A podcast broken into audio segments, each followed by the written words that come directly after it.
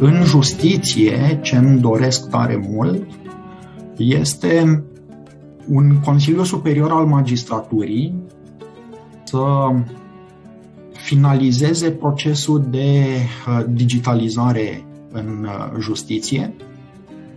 Asta este un lucru pe care, uh, în esență, îl poate face cooperând cu o mulțime de alte instituții, printre care Ministerul Justiției este evident și uh, parchetul general evident, dar care din nou are nevoie de leadership. Cu alte cuvinte, similar cu administrația locală, îmi doresc un CSM format din niște oameni care să înțeleagă că e nevoie de această viziune pentru justiția din România, astfel încât relația dintre cetățeanul obișnuit sau locuitor, că și un refugiat în România va avea aceleași nevoi, da? relația dintre omul obișnuit și sistemul de justiție, să meargă ca uns.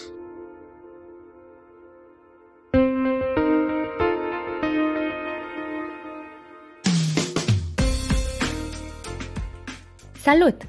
Ne bucurăm că ne asculți! Oare și tu simți că unele expresii nu sunt folosite corect în limbajul de zi de zi? Ce înseamnă de fapt supremația legii, independența justiției, ori chiar statul de drept? Rule of Law Rules este un podcast în care discutăm despre aceste subiecte și aceste simțăminte într-o notă informală cu oameni de la care avem ce învăța. Rule of Law Rules este produs de Fundația Conrad Adenauer prin programul Statul de Drept Europa de Sud-Est.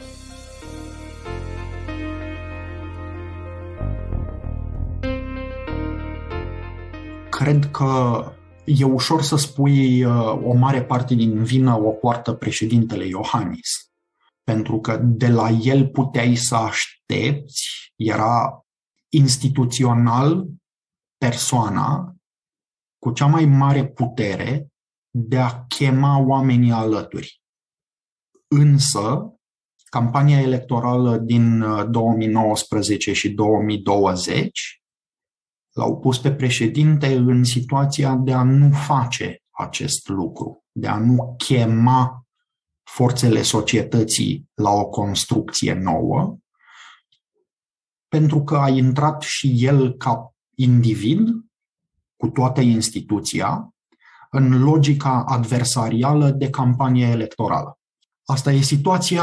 Um, nu, um, nu știu dacă vom avea un moment la fel de prielnic până în 2024.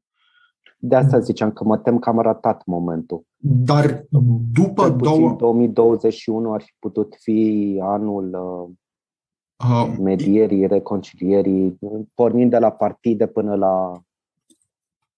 Dacă, dacă avem uh, noroc, putem obține acest rezultat din 2025 până în 2028. Dacă nu, acest deceniu al anilor 20 uh, rămâne sub semnul băltirii conflictuale. Adică ne ciondănim între noi pe mize foarte mici, fără viziune pentru viitor și rezultatul e că din ce în ce mai multă lume se scârbește de procesele de participare publică, deci nu avem cum să obținem uh, rezultate mai bune. De ce spun că uh, sunt totuși optimist? Nu doar pentru că îmi imaginez că atunci când voi ieși eu la pensie, societatea va fi mai așezată, ci pentru că mă uit la noile generații, cele care s-au născut, ca să zicem așa, cu smartphone-ul în mână, pentru ele, uh, pentru noile generații, cooperarea e mai importantă decât conflictul. Sunt uh, generații în egală măsură mai individualiste atunci când e vorba de a face treabă. Adică pun mâna, fac, îmi termin treaba și dau mai departe, dar și colectiviste în sensul de a găsi soluții împreună, a înțelege că ceea ce fac eu te poate afecta pe tine și caut atunci să înțeleg cum te afectează și ce să fac astfel încât să nu-ți creez neplăceri. Genul ăsta de caracteristică generală pentru noile generații născute după 2000, da, deci genul ăsta de caracterizare sună greșit pentru că punem oamenii în niște cutii și le punem niște etichete, dar în situația asta foarte concretă, cred că ne poate ajuta, ne oferă o speranță pe care altfel n-am ști unde să o găsim. Oare următorii ani 2022-2023 n-ar trebui să fie așa sub tema cum, și știu că este și o preocupare a ta, în podcasturile care au fost și în podcasturile care vor veni, cum reconectăm cetățeanul cu statul. Da, e important. Poate în toate domeniile, adică. Da, e important, cred că e nevoie, însă, în egală măsură, cred că e bine să fim conștienți că nu vom putea obține acest lucru foarte concret într-un interval de timp atât de scurt, din două motive.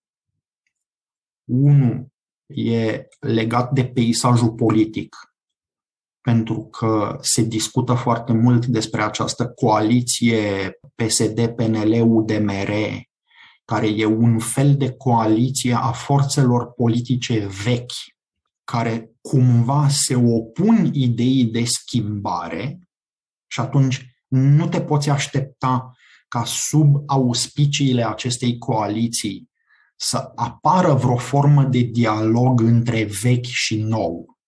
Da? Că nu are cum.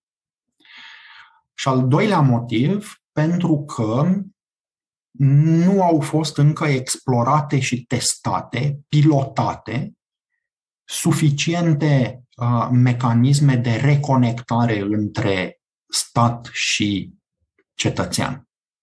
Avem nevoie de o perioadă de timp de aia cred că până în 2024, în care să pilotăm astfel de noi metode de reconectare, cred că la nivel local. Și uh, aici mă uit la uh, lucruri care deja se întâmplă în spațiul vorbitor de limbă română uh, și la Oradea, uh, și la Brașov, și la Timișoara, Uh, și în București, dar și la Chișinău. Asta înseamnă că avem un interval de timp uh, la care putem să ne uităm cu atenție ce anume se întâmplă în aceste comunități, cum anume uh, se reconectează cetățenii cu autoritățile locale, ce funcționează și ce nu funcționează, să înțelegem din ce motiv și apoi să putem să replicăm și să multiplicăm la nivel uh, uh, și pe orizontală în alte localități ale României, uh, dar și pe verticală în relația cu instituțiile centrale ale statului. E, e nevoie de un pic de răbdare, știi? Dar nu în sensul ăla caragialesc de puțintică răbdare, ci pur și simplu o formă din asta de răbdare cu multă empatie pentru a, a, pentru, pentru a înțelege mecanismele de adâncime. Și aici... Impresia mea este că uh, reconectarea de care zici tu uh, de la nivel local, lucru care da se întâmplă, îl simt și eu, merge în paralel cu deconectarea cetățenilor de la nivel local uh, vis-a-vis de zona centrală de București. Tot ce se întâmplă bine la Oradea, la Brașov, la, nu știu, Timișoara, Iași, marile comunități, dar și zone mai micuțe, orașe mai mici, este o deconectare a oamenilor vis-a-vis de clasa politică centrală și de ce reprezintă clasa politică și instituțiile centrale. Și uh, aici, din nou, uh, are legătură și cu faptul că, în esență, clasa politică uh, și instituțiile centrale ale statului nu au livrat nimic valoros pentru cetățean, Deci are legătură și cu asta, dar are legătură și cu un fenomen pe care, uh, dacă îl privești cu atenție, îl vezi la nivel european, unde autoritățile centrale ale statelor din Uniunea Europeană devin din ce în ce mai puțin relevante pentru cetățeanul obișnuit. Pentru cetățeanul obișnuit începe să fie foarte relevantă administrația locală, pentru că acolo interacționează pentru servicii publice și pentru fructificarea drepturilor, indiferent dacă locuiești la uh, Malaga sau la uh, Mizil uh, sau la München, tu ai treabă în primul rând cu autoritatea locală. După care, pasul imediat următor la care uh, se uită oamenii e ce vine nou de la Bruxelles. Din perspectiva asta, eu uh, cred că zvârcolelile, tensiunile, nebuniile pe care noi le vedem la Budapesta și la Varșovia, de exemplu, sunt mai degrabă o reacție a politicii de tip vechi față de pierderea relevanței în fața cetățeanului obișnuit. Și atunci caută prin alte mijloace să redevină relevant guvernul central. Însă mi se pare că uh, viitorul e mai degrabă în zona combinare, combinării de administrație locală cu administrație centrală europeană, iar guvernele pe care noi le știm la București și la uh, Madrid și la Copenhaga o să înceapă să devină din ce în ce mai puțin relevante pentru că pe om nu-l interesează tare mult chestia asta. Îl interesează serviciile publice locale de uh, salubritate, care, ce să vezi, sunt reglementate la nivel european să fie la fel în orice localitate din Uniunea Europeană. Și atunci, ce mă mai interesează pe mine cine e la guvernare? Nu mă mai interesează. Da. Dar asta e, o, asta e o tendință de adâncime care cred că va avea efecte poate peste 20 de ani. Adică dizolvarea guvernelor naționale în interiorul Uniunii Europene nu e un lucru care să se întâmple uh, de pe o zi pe alta. Poate eu o să o văd la pensie, poate o să o vezi tu când ajungi tu la pensie, n-am idee, uh, dar uh, cred că până la sfârșitul acestui secol se va întâmpla. Da. Să ne apropiem de sfârșit, încet, încet și am pregătit pentru tine trei întrebări. Cât de mult îți place să moderezi acest podcast? Cât de mult ți-a plăcut să moderezi aceste interviuri din, din prima noastră serie? Ți-am spus și mai devreme că mă unge pe suflet, că îmi place, mi se pare o treabă foarte mișto. Cred că are cumva legătură cu vechea mea carieră de DJ la radio, și cu dorința mea de foarte multă vreme, de la începutul anilor 90, de a lucra într-un fel în zona asta de publicistică, de jurnalistică.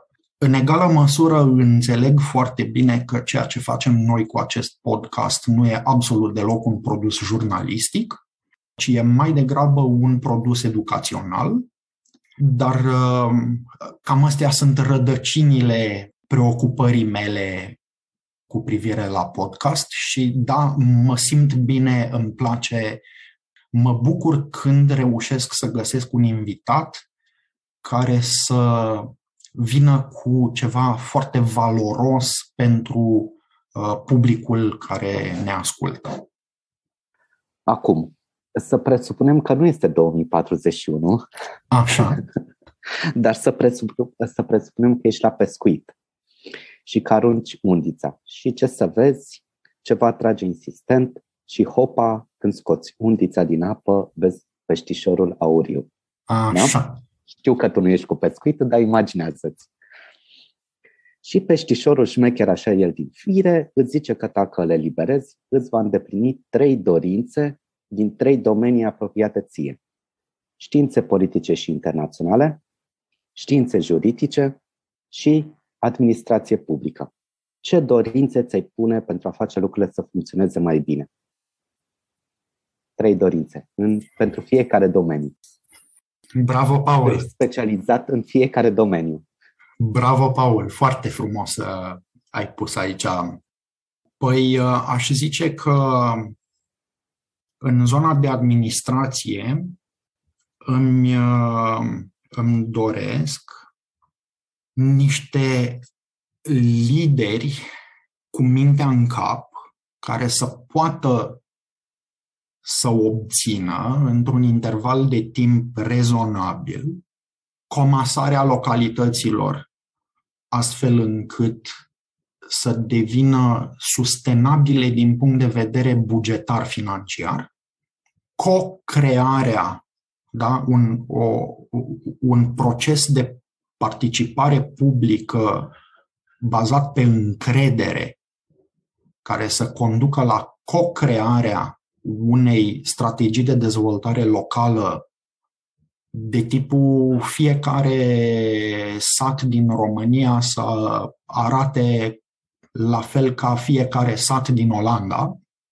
și să uh, poată să coopereze la nivel uh, zonal, să zic așa, în vecinătate cu Consiliul Județean, dacă vrei, sau Consiliul Regional, într-un, uh, într-un fel în care să ofere bunăstare locuitorilor, fără să depindă de ce se întâmplă la nivelul guvernului central, știi? Asta îmi doresc la nivel de administrație locale lideri care să poată să facă aceste trei lucruri. În justiție, ce îmi doresc tare mult este un Consiliu Superior al Magistraturii. Întâmplarea face că anul viitor vor fi din nou alegeri pentru CSM, da? în 2022, care va să zică pentru CSM-ul care va funcționa din 2023 încolo, îmi doresc să finalizeze procesul de uh, digitalizare în uh, justiție, care înseamnă, în esență, că din momentul în care unui om îi trece prin cap că vrea să dea în judecată pe cineva, să poată să-și deschidă telefonul mobil sau tableta sau laptopul și până când se finalizează procesul și obține hotărârea judecătorească, să nu fie nevoit să scoată la imprimantă nicio foaie de hârtie. Asta este un lucru pe care, uh, în esență, îl poate face Consiliul Superior al Magistraturii, cooperând cu o mulțime de alte instituții, printre care Ministerul Justiției este evident și uh, parchetul general evident, dar care, din nou, are nevoie de leadership. Cu alte cuvinte, similar cu administrația locală, îmi doresc un CSM format din niște oameni care să înțeleagă că e nevoie de această viziune pentru justiția din România, astfel încât relația dintre cetățeanul obișnuit sau locuitor, că și un refugiat în România va avea aceleași nevoi, da? relația dintre omul obișnuit și sistemul de justiție, să meargă ca uns. Și în politică, dacă asta e, cred că, cea mai, cea mai grea întrebare și s-ar putea ca răspunsul meu deja să devină nerealist nu că primele două ar fi fost foarte, foarte realiste. Îmi, îmi doresc uh, suficientă înțelepciune între actorii politici de la vârful statului român pentru a. Da, deci îmi doresc oameni înțelepți care să reușească, în esență, trei lucruri. Unu, să nu mai folosească ordonanțe de urgență. Doi, să nu mai folosească conflictele juridice de natură constituțională, adică să nu se mai folosească de Curtea Constituțională ca de o bâtă cu care să dea în cap adversarilor. Și trei, să concentreze absolut toate activitățile lor politice pe ideea de respect pentru drepturile și libertățile fundamentale ale cetățeanului sau drepturile omului, ca să fim și mai exacti. Dar pentru asta e nevoie de foarte multă înțelepciune. Nu. Mi-ai dat greu la întrebarea asta, dar și eu ți-am dat greu ție. Și o ultimă întrebare. La ce să ne așteptăm noi, ascultătorii, de la următoarea serie de podcasturi? Rule of Law Rules. Uh, așa de viitor. Cum, așa Presupun cum... că o să începem în, de la mijlocul ianuarie încolo. Asta rămâne să avem o conversație cu colegii de la programul Statul de Drept al Fundației Conrad Adenauer, că o fi de la jumătatea lui ianuarie sau de la începutul lui februarie, vedem. Cred că păstrăm două, trei lucruri cu care ne-am obișnuit, și anume alternanța vocilor masculine și feminine în podcast, pentru că eu cred că e foarte important să le oferim femeilor o tribună să povestească despre cum anume se implică ele în chestiunea statului de drept, societatea noastră fiind mult prea masculinizată și uh, din perspectiva asta cred că e important. Vom păstra ideea de a avea voci proaspete, mai exact necunoscute publicului larg, deși oamenii din spatele acestor voci sunt oameni de la care avem ce învăța, cu multă experiență și cu lucruri, uh, povești care merită spuse și cred că, în mod sigur, vom păstra preocuparea legată de ce înseamnă statul de drept în cele trei declinări cruciale, supremația legii, separația puterilor în stat și respectul pentru drepturi și libertăți. Ce va fi nou este că vom căuta să aducem în conversație subiecte care au legătură cu componenta de transformare digitală a societății, că ne vom uita mai mult la uh, relațiile astea intergeneraționale, apropo de faptul că eu sunt generația X, tu ești generația Y, dar uh, lumea pe care o avem de construit e mai degrabă pentru generațiile Z și Alpha, care, na, ei vor veni, ei vor trăi, da. ei vor avea treabă prin uh, zona asta uh, și posibil să ne uităm ceva mai în detaliu și la componenta de relații în interiorul Uniunii Europene. Pentru că uh, se încheie un exercițiu bugetar de șapte ani, începe unul nou, avem uh, o sumedenie de preocupări legate de faimosul plan de uh, redresare și reziliență.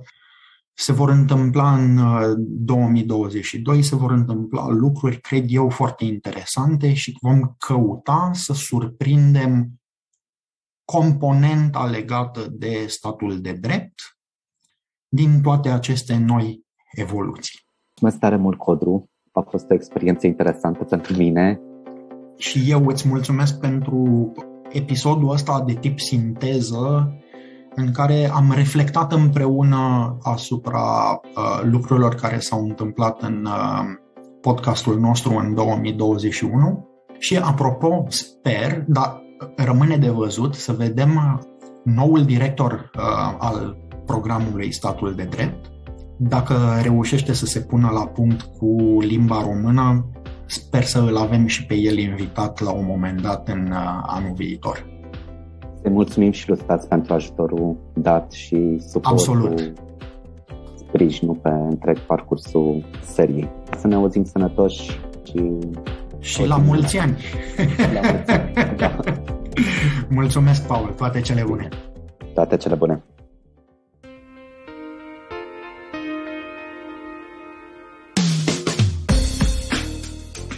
Îți mulțumim că ne-ai ascultat. Sperăm că ai aflat lucruri noi, în egală măsură adevărate, bune și utile.